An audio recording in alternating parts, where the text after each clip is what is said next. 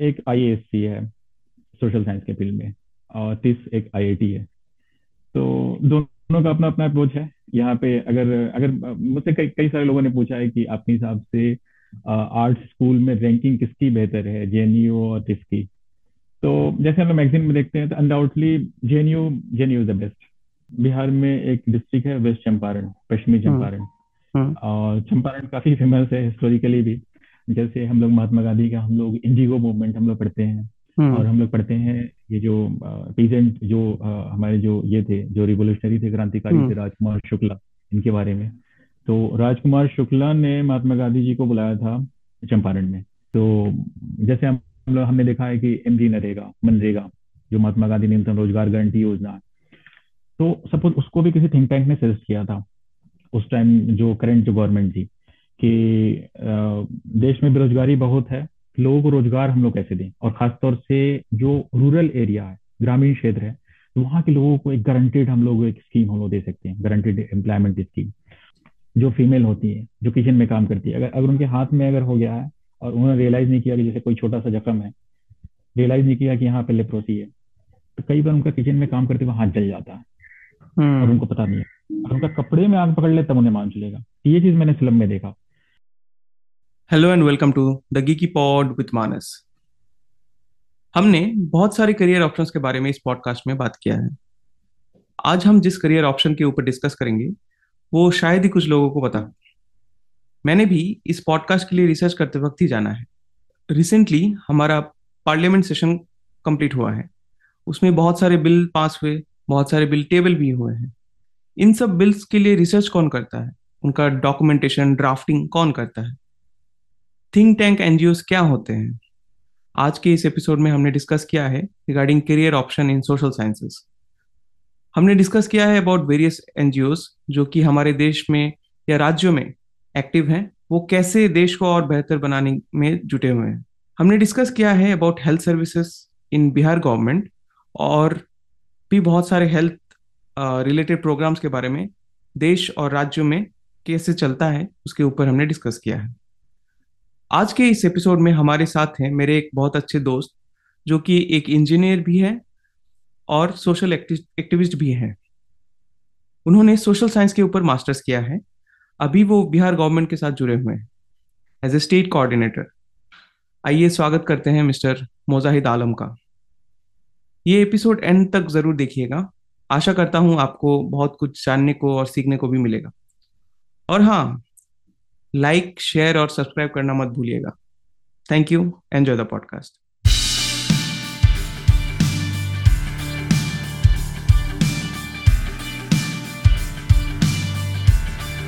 Uh, so first, uh, tell me about your journey so far. Uh, you have been to engineering, then you have shifted your career to uh, social sciences and uh, various other things. Yeah. So let us yeah. know about your career journey so far. Uh, my name is Muzahid Alam. And uh, I belong to a rural area uh, from Bihar state. And uh, capital Patna is around 150 kilometers far from my village. So initially, I did my schooling from a village school, and thereafter, all of a sudden, I got an opportunity to come to Delhi, and I completed my intermediate plus 12 plus 2 uh, from Delhi school, uh, from a government school in Delhi. And uh, after that, I prepared for ITJ and I got admitted in NIT Agartala in production engineering branch. That is the sub branch of mechanical engineering. And uh, uh, as you know that we both are batchmates. So uh, in year 2015, we completed our BTech program. And uh, after that, uh, I had got one job offer from Infosys for the IT field.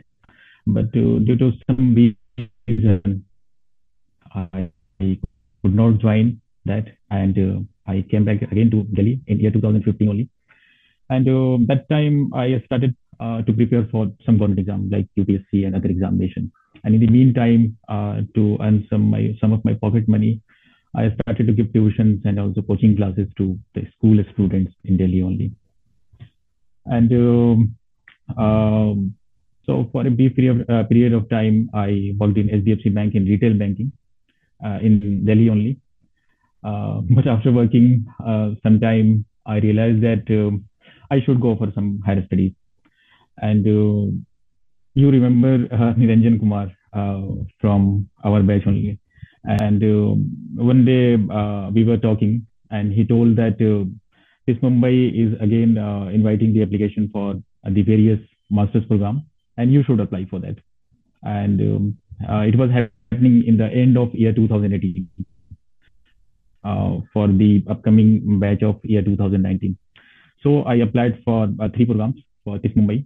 And that time uh, I was also applying for uh, JNU, JNU Master's Program. So uh, by April or by May end, I got the final uh, admission offer from TIS Mumbai. So I did my MPH, Masters of Public Health, and uh, my specialization is in health policy, economics, and finance. And uh, in year 2021, I completed my mas- my masters. So it has been my academic journey. Great great बहुत बड़ा illustrious journey था आपका engineering से लेके social sciences तक okay so हाँ so आप जैसे जैसे आपने बताया कि आपने टिस में भी कोर्स किया है right so TISS similar process JNU में भी होता है। सो बट आपने टिस Right. क्यों चूज़ किया और टिस का एंट्री प्रोसेस क्या होता है और why TISS why not JNU दोनों में क्या डिफरेंस होता है करिकुलम बेस्ड अगर आप उस पर भी थोड़ा लाइट्स डालें um, जैसे हम लोग साइंस बैकग्राउंड से हैं तो um, हमने देखा है जैसे हम लोग एन आई टी से तो N I Ts N I Ts I Ts are the premier institution in the field of engineering और हमने आई के बारे में भी सुना Indian Institute of Science Bangalore के बारे में। तो for the sake of comparison अगर हम ये देखें कि साइंस uh, के फ़ील्ड में अगर साइंस में अगर अप्लाइड साइंस हम देखें तो अप्लाइड साइंस की पढ़ाई हम देखते हैं आईआईटी में होती है। और अगर हम प्योर साइंस की पढ़ाई देखें तो प्योर साइंस की पढ़ाई अगर हम ब्रॉड टर्म में बात करें तो प्योर साइंस की पढ़ाई आईआईएससी बेंगलोर में होती है। तो उसी तरह से सोशल साइंस के फ़ील्ड में अगर हम प्योर सोशल साइंस देखें तो प्योर सोशल साइंस आपको जेएनयू में मिलेगा। जेएनयू जवाहरलाल नेहरू यूनिवर्सिटी दिल्ली लेकिन अगर हम अप्लाइड सोशल साइंस की बात करें तो वो आपको टिस मुंबई में दिखेगा? लाइक like, uh, अगर हम अ, जैसे अ, मैं थोड़ी देर में मैं स्क्रीन शेयर करूँगा जब आप मुझे इसके लिए अलाउड रहेंगे तो। और उस टाइम मैं आपको जेएनयू का मैं प्रोस्पेक्टिव दिखाऊँगा। तो जेएनयू में ज़्यादातर जो कोर्सेज हैं वो प्योर सोशल साइंस वाले। जैसे अगर आपको हिस्ट्री की पढ़ाई करनी है तो आपको फिर चूज़ करना होगा कि M A in ancient history या फिर M A program in modern history और मिडिवल हिस्ट्री या फिर M A in sociology M A in geography लेकिन टिस में ऐसे कोई भी कोर्सेज नहीं है। लाइक like, अगर आप हिस्ट्री पढ़ना चाहते हैं टिस मुंबई से या फिर सोशियोलॉजी या फिर पोल साइंस या फिर जोग्राफी तो ऐसे आपको कोई भी कोर्सेज नहीं मिलेंगे। और सारे के सारे कोर्सेज को टिस मुंबई में इस तरह से डिज़ाइन किया गया है कि उसमें मल्टी डिसिप्लिनरी अप्रोच हो और इंटर डिसिप्लिनरी अप्रोच हो जैसे मेरे अपने कोर्स का नाम है कि masters of public health in health policy economics and finance तो यहाँ पे आपको पब्लिक हेल्थ की पढ़ाई होगी आपको फिर हेल्थ पॉलिसी में आपका स्पेशलाइजेशन होगा policy brief making policy draft और उसके साथ साथ आप हेल्थ फाइनेंसिंग के बारे में भी पढ़ेंगे। और उस तरह से दूसरे कोर्सेज हैं। जैसे मैंने निरंजन के बारे में बात किया तो निरंजन कुमार ने वहाँ से उन्होंने एचआर कोर्स में अपना पीजी की पढ़ाई की थी। MA in human relation and and labour management और इस तरह से अलग अलग कोर्सेज हैं। तो इस मुंबई और जेएनयू में सबसे बड़ा फ़र्क एप्लीकेशन और थ्योरी और प्रैक्टिकल का। जैसे हाँ। जेएनयू में भी आपको जेएनयू जेएनयू ने भी अब शुरू किया। उसमें भी आपको कुछ कुछ इंटर इंटरडिसिप्लिनरी और मल्टीडिसिप्लिनरी कोर्सेज मिलेंगे। लेकिन जेएनयू एक आईएएससी है सोशल साइंस के फ़ील्ड में और टिस एक आईआईटी है। तो दोनों का अपना अपना अप्रोच है। यहाँ पे अगर अगर मुझसे कई कई सारे लोगों ने पूछा है कि अपने हिसाब से आर्ट स्कूल में रैंकिंग किसकी बेहतर है जेएनयू और टिस की? तो जैसे हम लोग मैगजीन में देखते हैं तो undoubtedly JNU JNU is the best JNU is at the number one position in arts arts field लेकिन अगर हम लोग सोशल फ़ील्ड में सोशल वर्क फ़ील्ड में देखें तो टिस मुंबई इसका कंसिस्टेंट इसका रैंक बन रहा है। तो दोनों का हम्म। अप्रोच अलग अलग है। हम उसमें ये नहीं कह सकते कि ये अच्छा है और ये खराब है। हम्म तो वैसे रहा है। अच्छा। दोनों का एंट्री प्रोसेस का क्या सीन है? प्रोस्पेक्टस क्या होता है? और क्या क्राइटेरियाज होते हैं? रिक्वायरमेंट्स क्या चाहिए? ओके तो यहाँ पे मैं आपको सिलेक्शन प्रोसेस में आपको पीजी में एडमिशन के लिए बताऊँगा और मुझे अपना स्क्रीन शेयर करना। हाँ बिल्कुल। तो ये लेटेस्ट जेएनयू का प्रोस्पेक्टस है ईयर 2023 एंड 24 का 24 सेशन का जेएनयू का। तो यहाँ पे हम देख सकते हैं कि ये जो प्रोस्पेक्टस है ये पीजी कोर्सेज के लिए PG diploma and advance diploma courses के लिए। तो शायद उनका पीएचडी का अलग है और यूजी कोर्सेज के लिए अलग है। तो अंडर ग्रेजुएट कोर्सेज में जेएनयू मेनली लैंग्वेज और उससे रिलेटेड कोर्सेज पे जो डिग्री है वो ऑफ़र करता है। और पीजी में आपको अलग अलग स्ट्रीम में आपको ये मिल जाएगा। हम्म। उसका डिटेल मिल जाएगा। जैसे M A M S C M C M P H M tech PG diploma advance diploma program will be through C U E T ये जो कॉमन इंट्रेंस टेस्ट है। और हम्म। एमएससी में एडमिशन के लिए उनका जीएटी और बी का स्कोर और एमबीए में कैट का स्कोर ये है। और वहीं अगर हम टिस मुंबई की बात करें तो टिस मुंबई का एक सेपरेट उनका सिलेक्शन प्रोसेस है। जैसे यहाँ मैंने अपना स्क्रीन शेयर किया है टिस मुंबई के हम्म है। एडमिशन्स का हम्म। प्रोग्राम के लिए। ओके तो यहाँ पे है उनका जो फ़र्स्ट स्टेज है ये है ऑनलाइन असेसमेंट और ऑनलाइन पर्सनल इंटरव्यू नहीं इन, इनका सबसे पहले इनका जो फ़र्स्ट स्टेप होता है वो टिस एन ई टी होता है। हम्म अ, उन, उनका जो अपना एलिजिबिलिटी टेस्ट है। और हम्म उसमें शॉर्टलिस्ट होने के बाद से स्टूडेंट्स को ऑनलाइन असेसमेंट या फिर ऑनलाइन पर्सनल इंटरव्यू के लिए बुलाया जाता है। ये सेकंड स्टेज है। हम्म तो जैसे मेरे टाइम में या 2019 में ये कोविड से पहले की बात है। तो मेरे टाइम में जैसे हमने TISS C U TISS NET दिया था और उसके बाद से सेकंड राउंड में हमें वहाँ पे टिस कैंपस में फिजिकली प्रेजेंट होकर कुछ कुछ कोर्सेज में जैसे एचआर कोर्सेज में आपको ग्रुप डिस्कशन होता था और उसके बाद इंटरव्यू और मेरे कोर्स में ऐसे उन्होंने लिखवाया था लाइक उसके लिए टाइम था लाइक ट्वेंटी मिनट्स या थर्टी मिनट्स का। उसमें दो टॉपिक पे आपको ऐसे लिखना होता था काफ़ी कम टाइम हम्म में। और उसके बाद से सेम डे ही इंटरव्यू हो जाता था अ, उस कोर्स के लिए। और फिर बाद में इंटरव्यू के टाइम में आपसे वे लोग डिटेल एप्लीकेशन फॉर्म डैफ आप लोग हम्म। स्टूडेंट्स को वहाँ पे आपसे मांगा जाता था। फिल करना और डैफ के बेसिस पे भी हाँ वो दो या तीन पेज का होता था उसमें डिस्क्रिप्टिव फॉर्म में आपको लिखना है कि why are you interested and what's your background what is your ambition and what do think about this course और उससे रिलेटेड इंफॉर्मेशन और कई बार इंटरव्यू में अलग क्वेश्चन भी पूछे जाते थे।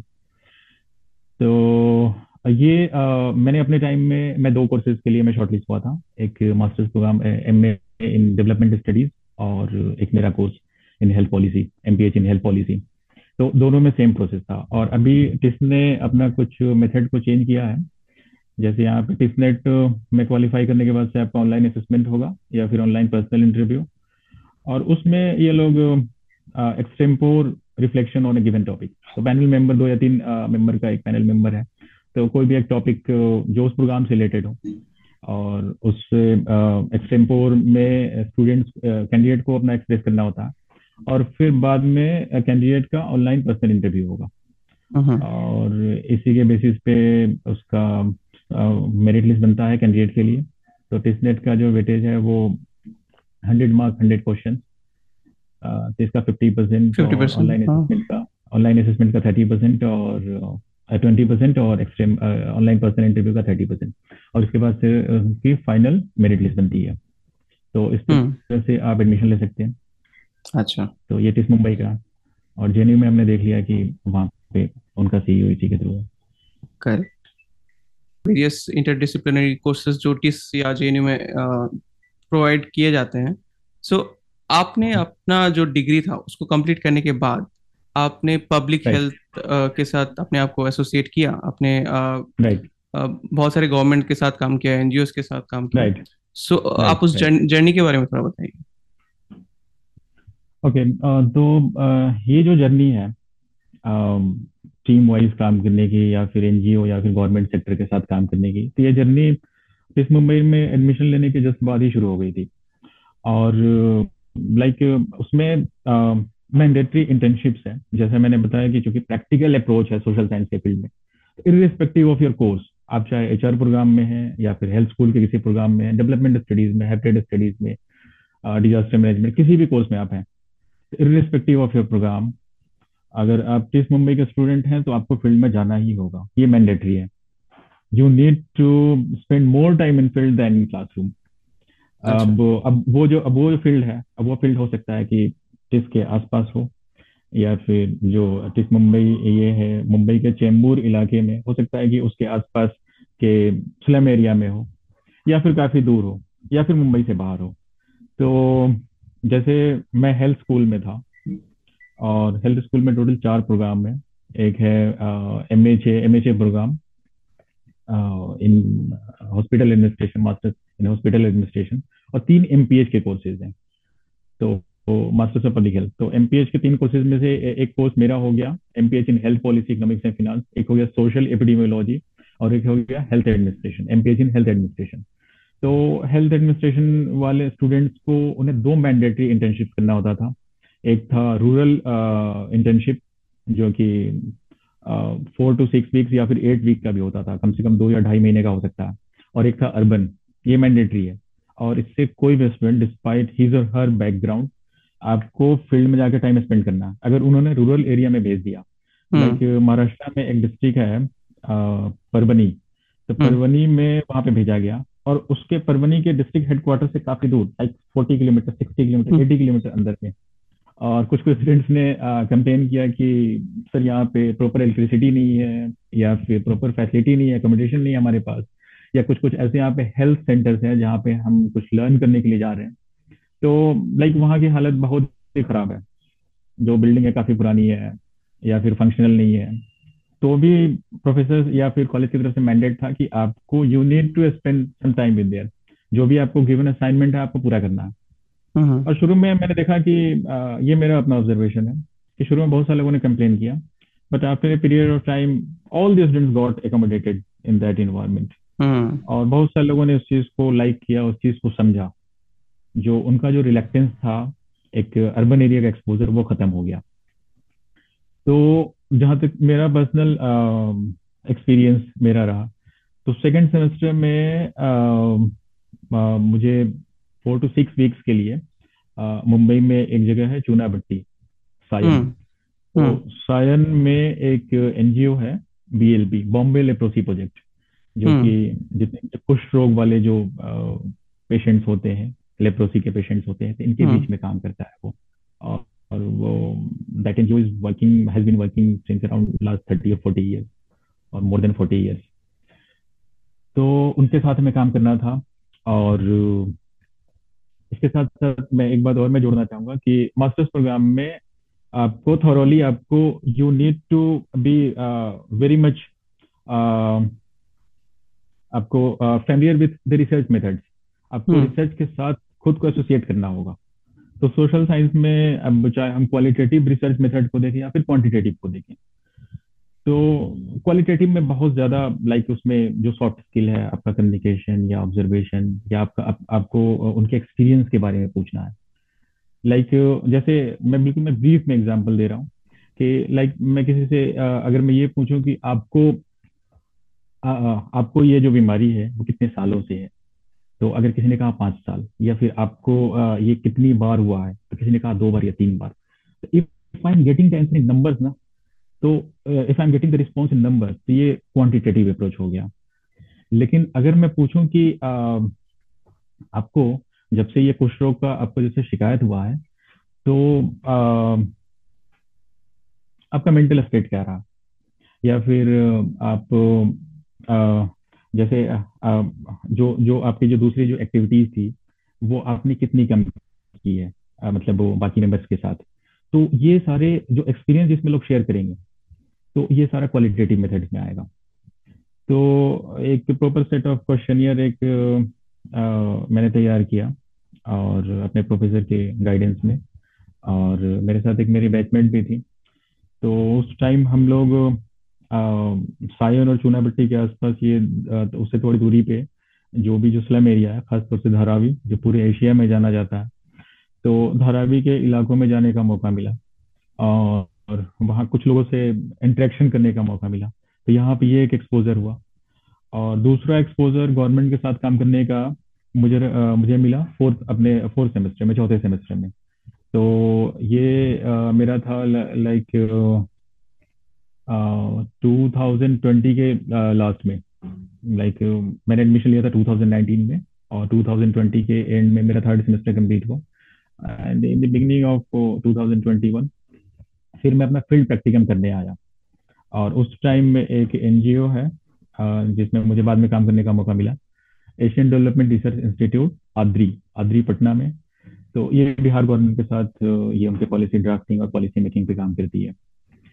तो यहाँ पे मैंने दूसरे प्रोजेक्ट पे काम किया। तो जो बीएलपी वाला था बॉम्बे वाला बॉम्बे लेप्रोसी प्रोजेक्ट वो लेप्रोसी से रिलेटेड था। वो फ़ील्ड में जाना था। और बाद में मैं आईडीएससी प्रोजेक्ट में आया तो ये गवर्नमेंट ऑफ़ बिहार के साथ था। अच्छा। तो ये मेरा दो एक्सपीरियंस रहा अपना कॉलेज में अपनी पढ़ाई पूरी करते हुए। अच्छा। तो उसी के रिगार्ड आपने बताया कि आप आईडीएसपी प्रोजेक्ट के साथ गवर्नमेंट ऑफ़ बिहार के साथ भी एसोसिएटेड थे। राइट तो राइट उसमें उस किया। हाँ तो उसमें आपने शायद कोविड वैक्सीनेशन के ऊपर काम किया था शायद। कोविड वैक्सीनेशन में अ, सबसे पहले मैंने अपना इंटर्नशिप मैंने किया। अच्छा। मैंडेटरी हमारा एटीन एटीन वीक्स का हमारा था like hmm. Four four and four and half month तो ये मेरा एक फ़ील्ड प्रैक्टिकम था जिसमें आपको हम्म। पॉलिसी मेकिंग और उसके ड्राफ्टिंग उसके फॉर्मुलेशन पे काम करना है किसी एनजीओ के हम्म। साथ और उसके साथ साथ फ़ील्ड विज़िट पे भी जाना था। हम्म। तो मैं उस टाइम आद्री में आया पटना में और उस टाइम मैंने आईडीएसपी प्रोजेक्ट के पे काम किया उनके साथ जो उनका ऑन गोइंग प्रोजेक्ट था। और उसके बाद से जब मेरा ये फिर प्रैक्टिकम खत्म हुआ तो एक ब्रीफ टाइम के लिए फिर मुझे जॉब एक ऑफ़र हुआ एक दूसरे एनजीओ से। उस एनजीओ का हम्म। नाम है care India A R care care India और ये वर्ल्ड में मोर देन हंड्रेड या हंड्रेड ट्वेंटी कंट्रीज़ में एक्टिव है। अपने हेल्थ इंटरवेंशन रिलेटेड प्रोग्राम में। तो बिहार में उस time care India covid vaccination पे काम कर रहा था तो उस टाइम मैंने फोर टू फाइव मंथ मैंने केयर के साथ काम किया। अच्छा। और ये मेरा वैक्सीनेशन का एक्सपीरियंस था। तो अ, जो केयर इंडिया है? जी। हाँ तो इसके साथ आपने जो इंटर्नशिप के बाद आप formally government government of Bihar के हम्म, साथ एसोसिएट हुए तो उसके बारे में थोड़ा बताइए ये एडीआरआई प्रोजेक्ट क्या था? और ये फुल डिटेल में अगर आप बता तो मानस आपने फिर वो आईडीएसपी के बारे में पूछा था। तो आईडीएसपी का बस मैं बिल्कुल ब्रीफ में आपको ये बताना चाहूँगा कि ये जो प्रोग्राम है ये काफ़ी एम्बिशियस प्रोग्राम है। ये आईडीएसपी की ऑफिशियल साइट है। तो इसको वर्ल्ड बैंक ने शुरू किया था ईयर 2004 में। और गवर्नमेंट ऑफ़ इंडिया और जो बिहार गवर्नमेंट है बिहार गवर्नमेंट इसमें ईयर 2009 में इसमें आया। इसके अंदर में ये होता है कि अलग अलग उसमें रिपोर्टिंग यूनिट्स हैं। अगर हम लोग स्टेट लेवल में बात करें तो स्टेट में स्टेट में डिस्ट्रिक्ट होगा डिस्ट्रिक्ट से नीचे अगर हम लोग उसका ब्रेकअप करें तो ब्लॉक ब्लॉक के बाद से फिर हेल्थ सब centre primary primary health centre and CSC community health centre तो यहाँ से क्या होता है कि वहाँ से डेटा का कलेक्शन होता है रेगुलर बेसिस पे। और जो प्लेटफॉर्म है तो उसका नाम होता है आईएचआईपी आईडीएसपी हो गया इंटीग्रेटेड डिज़ीज़ सर्विलांस प्रोग्राम और आईएचआईपी हो गया integrated health integrated health information platform तो आईडीएसपी को ही अभी चेंज करके आईएचआईपी आईएचआईपी एक पोर्टल है। तो आईएचआईपी जैसे आप यहाँ यहाँ देख सकते हैं integrated health information portal platform IHIP और यहाँ पे आप देख सकते हैं integrated disease surveillance programme IDSP तो जैसे हमने शुरू से सुना है कि prevention is better than cure ये है ना? यानी तो इस सेंटेंस में हम लोग देखेंगे तो शुरू से ही हमारा जो अप्रोच रहा है जैसे हम लोग इस बात को कहते हैं कि prevention is better than cure लेकिन ज़्यादातर हमारा जो अप्रोच था वो क्यूरेटिव अप्रोच रहा है, ठीक करने वाला। प्रिवेंटिव अप्रोच कम रहा है। इसलिए कि हम लोग उस तरह का हम लोग सिस्टम ही हम लोग डेवलप नहीं कर पाए। तो आईडीएसपी उस चीज़ को प्रिवेंटिव अप्रोच को आगे बढ़ाने में मदद करता है। तो यहाँ पे डेटा कलेक्शन होता है, जैसे डेटा आर बीइंग कलेक्टेड जैसे इसमें तीन तरह के फॉर्म होते हैं पी फॉर्म एल फॉर्म और एस फॉर्म तो उसको अलग अलग यूनिट से अ, उसका डेटा कलेक्शन होता है और फिर बाद में उसको पोर्टल पे अपलोड किया जाता है। तो उसमें सबसे बड़ा एडवांटेज ये है सबसे बड़ा एडवांटेज ये है कि जब मेरे पास एक डेटा है डेटा जो कि डेली बेसिस पे वीकली बेसिस पे मंथली बेसिस पे आ रहा है और मेरे पास लाइक वन ईयर का डेटा है टू ईयर का थ्री ईयर का फोर ईयर का तो आगे मैं कभी भी आ, आगे मैं कभी भी ये कर सकता हूँ कि सर्विलेंस रिलेटेड या फिर कोई भी डिज़ीज़ का आउटब्रेक जैसे आपने देखा होगा कि दिल्ली में खासतौर से डेंगू के केसेस बढ़ने लगते हैं। हम्म हम्म। अगर एक खास सीज़न में जैसे जुलाई वगैरह में या किसी किसी खास शहर में आ, मतलब जनवरी के महीने में कोई अलग शिकायत आ रही है। हाँ कहीं पे मलेरिया का आउटब्रेक हो गया मलेरिया का आउटब्रेक होता। तो आउटब्रेक डिटेक्शन टाइमली डिटेक्शन और उसका टाइमली हम उस पर एक्शन क्या लेने वाले हैं? ये चीज़ को आईडीएसपी हेल्प करता। है तो हमारा काम उसी में और जहाँ तक बिहार के परफॉर्मेंस की बात करें तो बिहार का परफॉर्मेंस पिछले एक दो साल में काफ़ी इम्प्रूव हुआ है। यानी पीएलएस फॉर्म की रिपोर्टिंग जो है पहले काफ़ी अ, मतलब वो खराब थी बिहार का जो रैंकिंग थी। लेकिन अभी देखें तो बिहार अभी टॉप फाइव में है। अच्छा। टॉप फाइव में हमारा ये हमारा इतना छोटा सा स्टेट है त्रिपुरा एनआईटी हमारा जहाँ पे था। त्रिपुरा का भी रैंकिंग बहुत ही अच्छा है। अच्छा। इसमें आईडीएसपी और सर्विलांस में। मेरी जो जर्नी रही है टिस मुंबई टिस मुंबई में मास्टर्स करते हुए फिर मैंने बीएलपी के साथ मैंने इंटर्नशिप किया। और उसके बाद से टिस मुंबई ये मैंने सेकंड सेमेस्टर में किया था। और फिर फाइनल सेमेस्टर में मैंने आद्री पटना में मैंने अपना फाइनल सेमेस्टर मैंने फ़ील्ड में ही और आद्री पटना के साथ मैंने अपना कंप्लीट किया। लाइक like, ये हमारे करिकुलम का पार्ट था। और जब जब ये मेरा फ़ील्ड प्रैक्टिकम जब खत्म हुआ ये वाला इंटर्नशिप जब खत्म हुआ तो उसके बाद से मास्टर्स डिग्री कंप्लीट हो गई। उसके बाद से मुझे एक जॉब ऑफ़र हुआ। और जो ये जॉब ऑफ़र हुआ था केयर इंडिया की तरफ़ से केयर इंडिया एनजीओ की तरफ़ से। और केयर इंडिया एनजीओ ये बिहार गवर्नमेंट के साथ काम करती है। और हम्म। उस टाइम इनका वैक्सीनेशन प्रोग्राम था। और बिहार में एक डिस्ट्रिक्ट है वेस्ट चंपारण पश्चिमी हम्म। चंपारण हम्म। और चंपारण काफ़ी फ़ेमस है हिस्टोरिकली भी। जैसे हम लोग महात्मा गांधी का हम लोग इंडिगो मूवमेंट हम लोग पढ़ते हैं। और हम्म हम लोग पढ़ते हैं ये जो पीजेंट जो हमारे जो ये थे जो रिवोल्यूशनरी थे क्रांतिकारी थे हम्म राजकुमार शुक्ला इनके बारे में। तो राजकुमार शुक्ला ने महात्मा गांधी जी को बुलाया था चंपारण में। हम्म। और चंपारण में चंपारण के दो पार्ट हैं। एक है पश्चिमी चंपारण एक है पूर्वी चंपारण दोनों अलग डिस्ट्रिक्ट है। तो पूर्वी चंपारण में मोतिहारी जो कि हम्म। हिस्टोरिकल प्लेस है और पश्चिमी चंपारण में बेतिया। तो हम्म। मुझे बेतिया लोकेशन में मुझे पोस्टिंग मिली। और काम मेरा वहाँ पे कोविड वैक्सीनेशन से रिलेटेड था काफ़ी सिंपल था। लेकिन सिंपल होते हुए मैं कहूँगा कि वो बहुत ही उस जो मोमेंट था उस मोमेंट के हिसाब से बहुत ज़्यादा इफ़ेक्टिव था। लाइक like, जैसे हम सभी ने कोविड का वैक्सीनेशन हमने हम्म। देखा है हम हम सभी ने ऑलमोस्ट हम सभी ने उसका वैक्सीन हमने लिया भी है। हम्म। तो हम लोग ये देखें कि उस टाइम दो वैक्सीन मार्केट में सबसे ज़्यादा चल रही थी। एक चल रही थी कोवैक्सीन और दूसरी कोविशील्ड कोविशील्ड। तो मुझे केयर इंडिया के ज़रिए पश्चिमी चंपारण में as a district data analyst बना के भेजा गया। हम्म। और काम उसमें मेरा ये था कि जो कोविन पोर्टल था जिस पोर्टल पे सारी एंट्रीज होती थी जो भी जिनको वैक्सीन दिया जा रहा है उनका डिटेल और वैक्सीनेटर का डिटेल जैसे आपने अपने आप लोग अपने कोविन के कोविन सर्टिफिकेट पे कोविड सर्टिफिकेट पे भी आप देख सकते हैं। कि वहाँ पे नेम ऑफ़ जो ये है जो वैक्सीनेटर लिया है। हाँ हाँ। वैक्सीनेटर तो उनका नाम है वैक्सीन देने वाले का नाम है। हाँ। फिर एक वैक्सीन का बैच नंबर होता था। हम्म वैक्सीन हम्म का नाम होता था वैक्सीन का बैच नंबर होता था।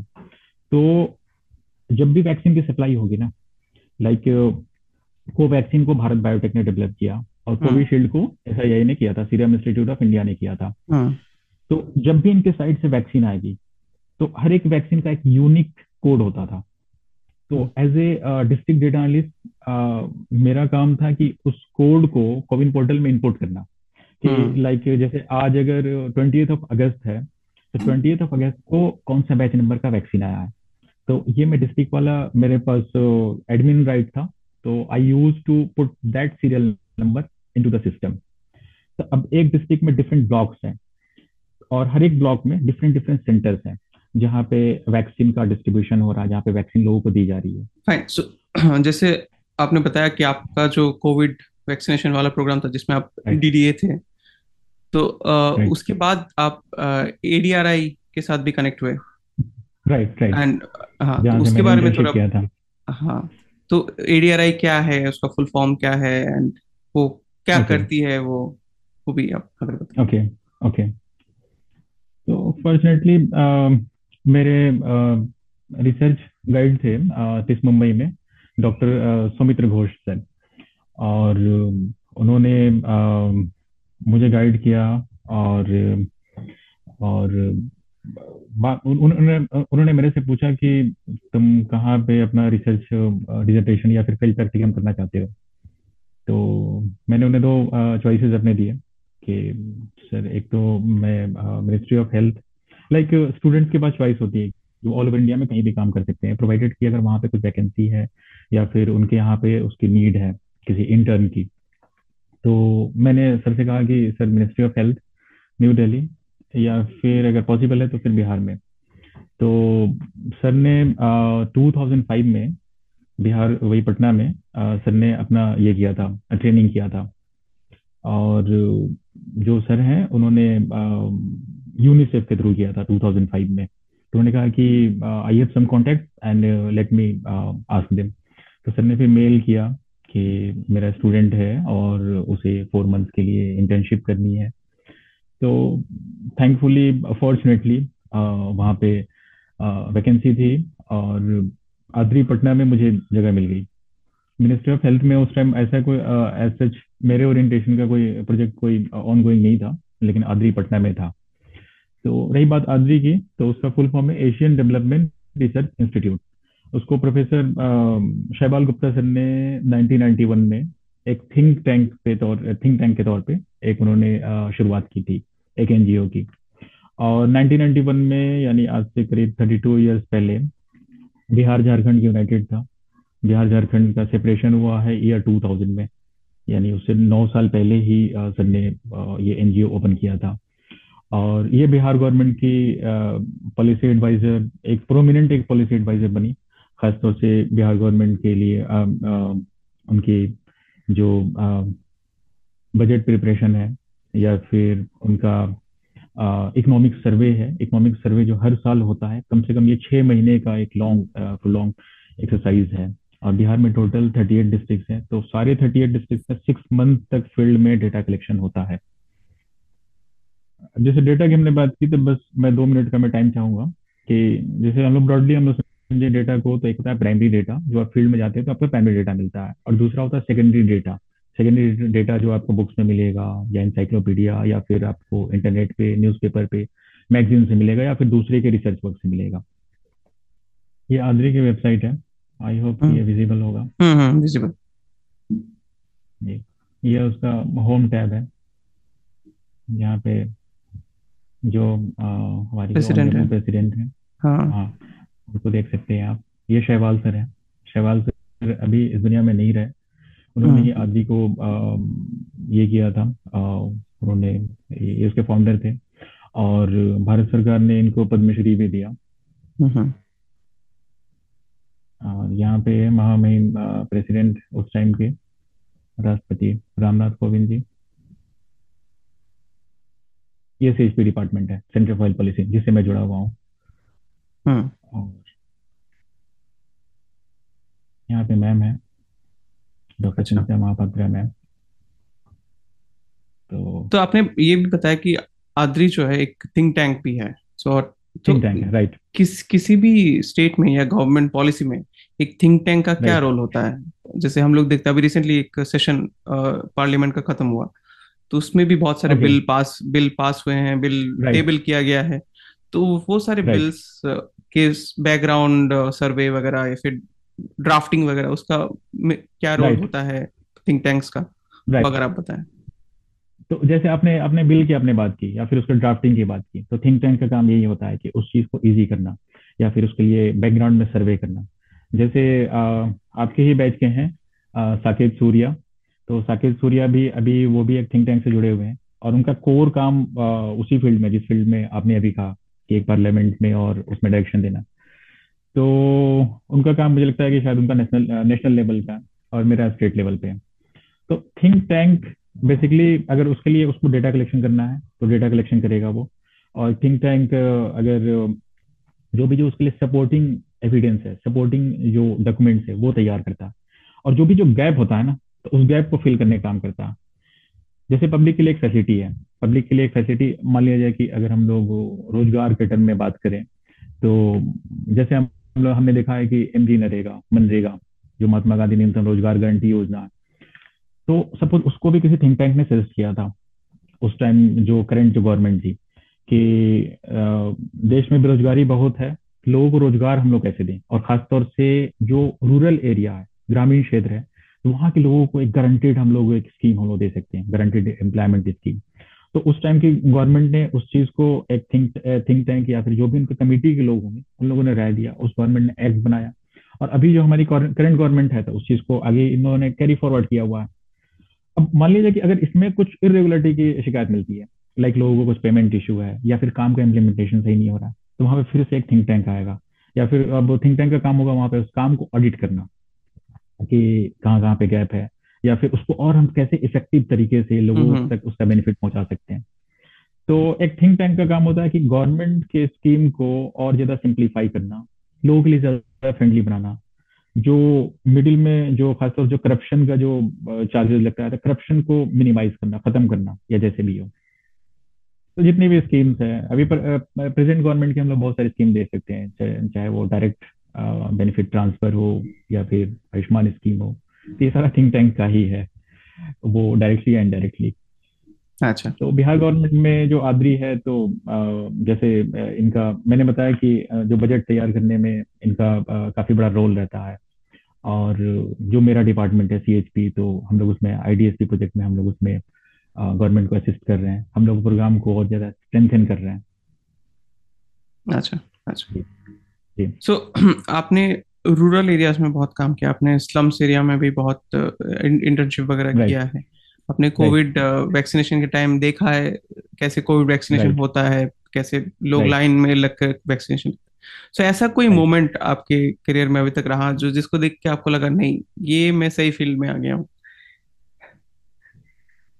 बॉम्बे लेप्रोसी प्रोजेक्ट के थ्रू मुझे एक बात ये मालूम चली लेप्रोसी पेशेंट्स के बारे में। लेप्रोसी जो बीमारी है उसको करीब करीब दुनिया ने मान लिया कि वो खत्म हो गई है। हम्म। लेकिन अभी भी उसके कुछ कुछ केसेस मिलते हैं और उसके में सबसे पेनफुल सबसे दुखद बात यह है कि अगर उसका टाइम पे इलाज करें तो उसमें उसका इलाज काफ़ी लंबा चलता। है उसका इलाज काफ़ी लंबा चलता है। अगर टाइम से हम उसका मेडिसिन ले रहे हैं तो उसको ठीक होने में बहुत टाइम लगेगा। लेकिन अगर हमने लेट कर दिया या फिर अगर हम जैसे सपोज़ कि मुझे दवा मुझे सिक्स मंथ तक लेनी थी। अगर मैं उसमें रिलैप्स कर देता हूँ मैं मिस कर देता हूँ तो मुझे फिर से शुरू करना पड़ेगा फिर से उसका कोर्स पूरा करना पड़ेगा। तो रिलैप्स के केसेस जैसे आते हैं? तो उसके बाद से जो पेशेंट है तो पेशेंट के साथ बहुत ही पेनफुल उसके साथ मोमेंट हो जाता। इसलिए कि जिस आपके बॉडी के जिस पार्ट में सपोज़ आपके हाथ में या फिर आपके पैर में अगर लेप्रोसी का अगर आ, उसका केस आ गया तो उस केस में सेंसेशन खत्म हो जाता है नमनेस हो जाती है। हम्म, हम्म। तो मान लिया कि पैर वाला पार्ट मेरा इन्फेक्टेड है और वहाँ पे वो नम हो गया। तो इवन अगर मैं अपने शूज़ पहन के मैं चल रहा हूँ या स्लीपर पहन के मेरे पैर में से अगर शूज़ निकल जाए मुझे पता भी नहीं चलेगा। शूज़ निकल जाए हम्म। या अगर मैंने ज़ोर से मैंने शूज़ को बाँध रखा उसके अंदर कोई पिन अगर चुभ जाए तो मुझे पता नहीं चलेगा। तो मैंने बहुत सारे पेशेंट्स को देखा तो उनके पैर में काफ़ी बड़े बड़े जख्म थे।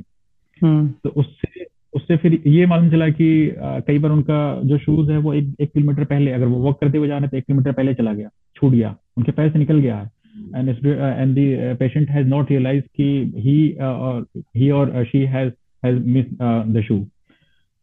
तो उसमें उनको पिन भी छुप जाता है या फिर किस तरह का जख्म हो गया।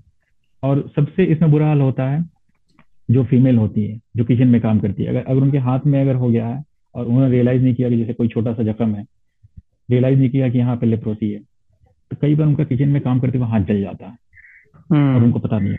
और उनका कपड़े में आग पकड़ ले तब उन्हें मान चलेगा। ये चीज़ मैंने फ़िल्म में देखा।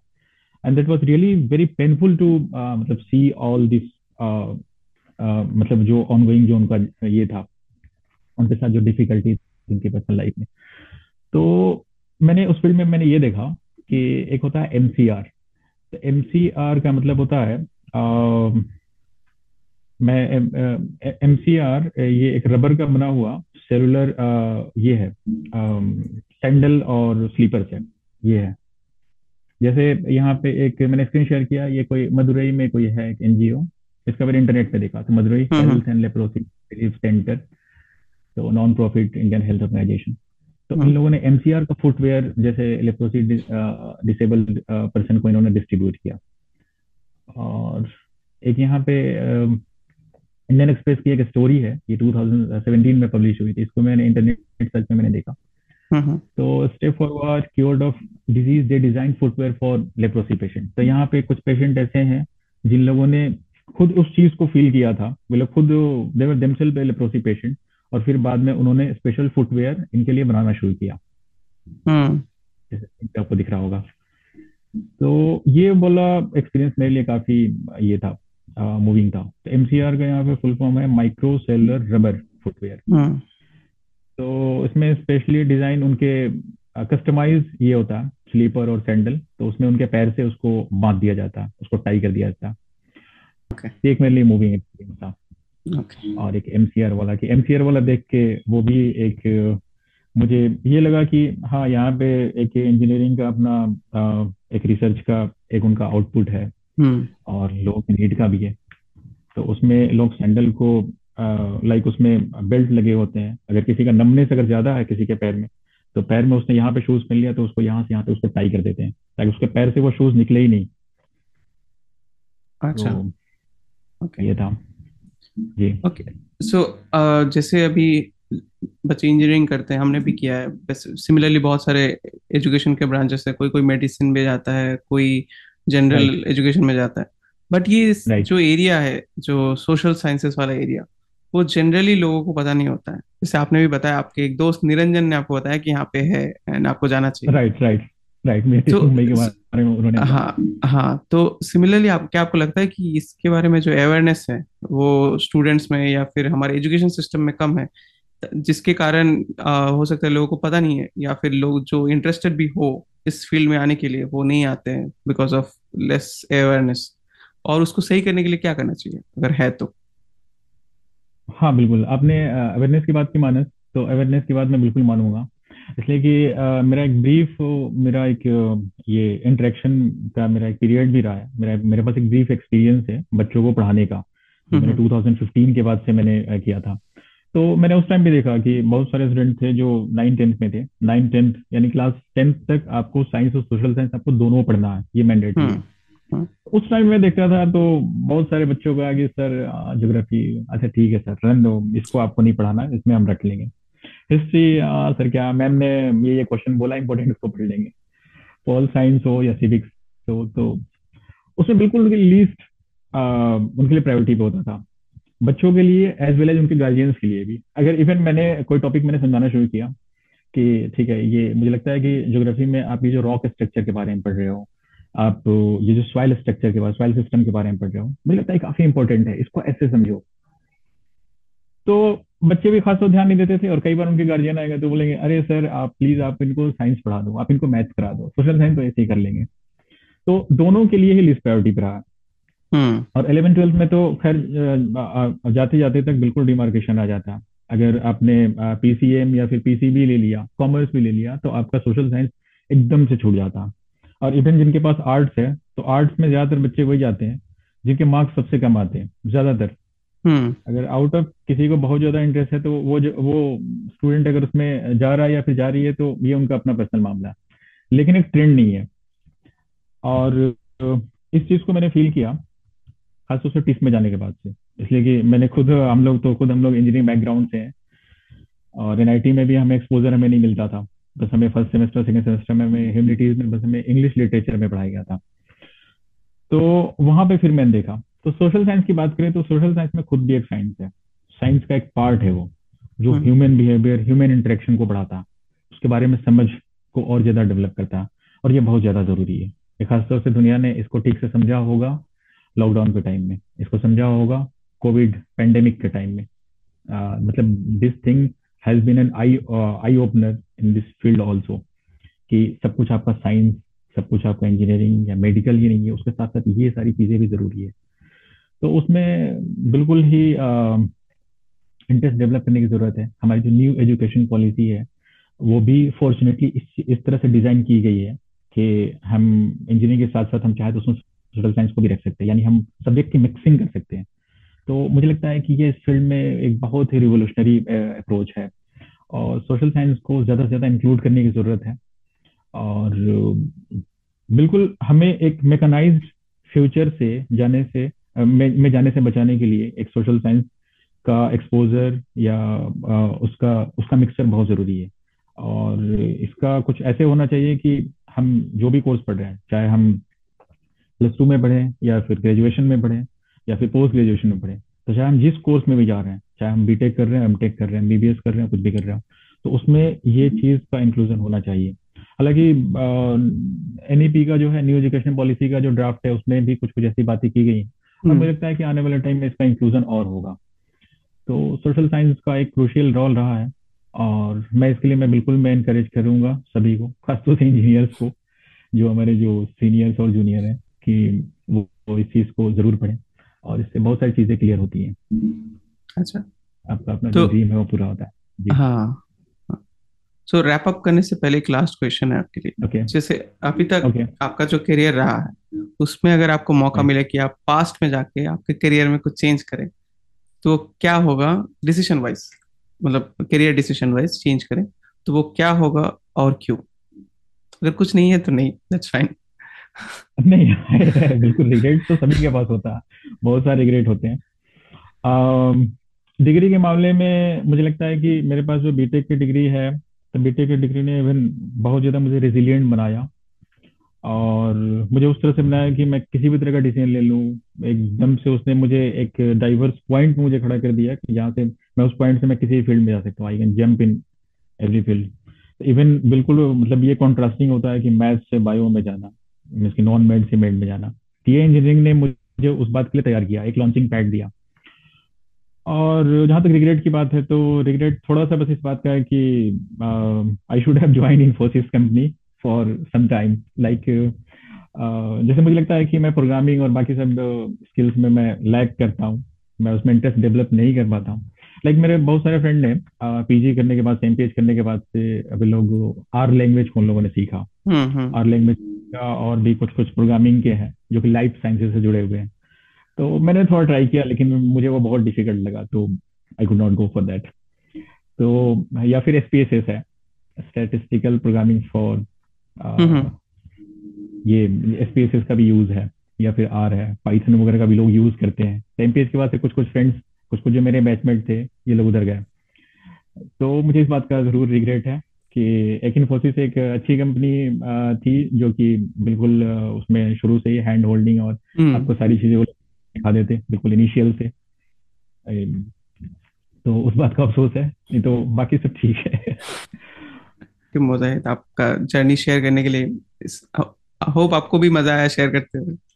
बिल्कुल मज़ा आया और बिल्कुल लास्ट में मैं ये बोलना चाहूँगा कि ये आपका जो इनिशिएटिव है कि पॉडकास्ट करना और उसमें कुछ कुछ यंग जो भी हमारे जो जो भी जो लड़के हैं और लड़कियाँ हैं उनके एक्सपीरियंस को शेयर करना और उसको यूट्यूब पे ब्रॉडकास्ट करना। That's a very brave decision and I really appreciated when I watch your all the past videos तो you are doing a very good work and I must appreciate your all the your all efforts and I hope that you will make it more more interesting and you will find better people for your upcoming podcast. Sure, sure. Thank you. Thank you. Thank you for watching this podcast till the end. If you like this uh, podcast, please hit the like button, share with a friend, let them also know about this podcast. If you think the content is good, if you think it should reach more people, please share it with your friends, family, mutual friends, and whoever you uh, feel that they'll be benefited from this podcast. Thank you. And if you have not subscribed to this channel, please hit the subscribe button so that it reaches more and more people. Thank you. Keep supporting.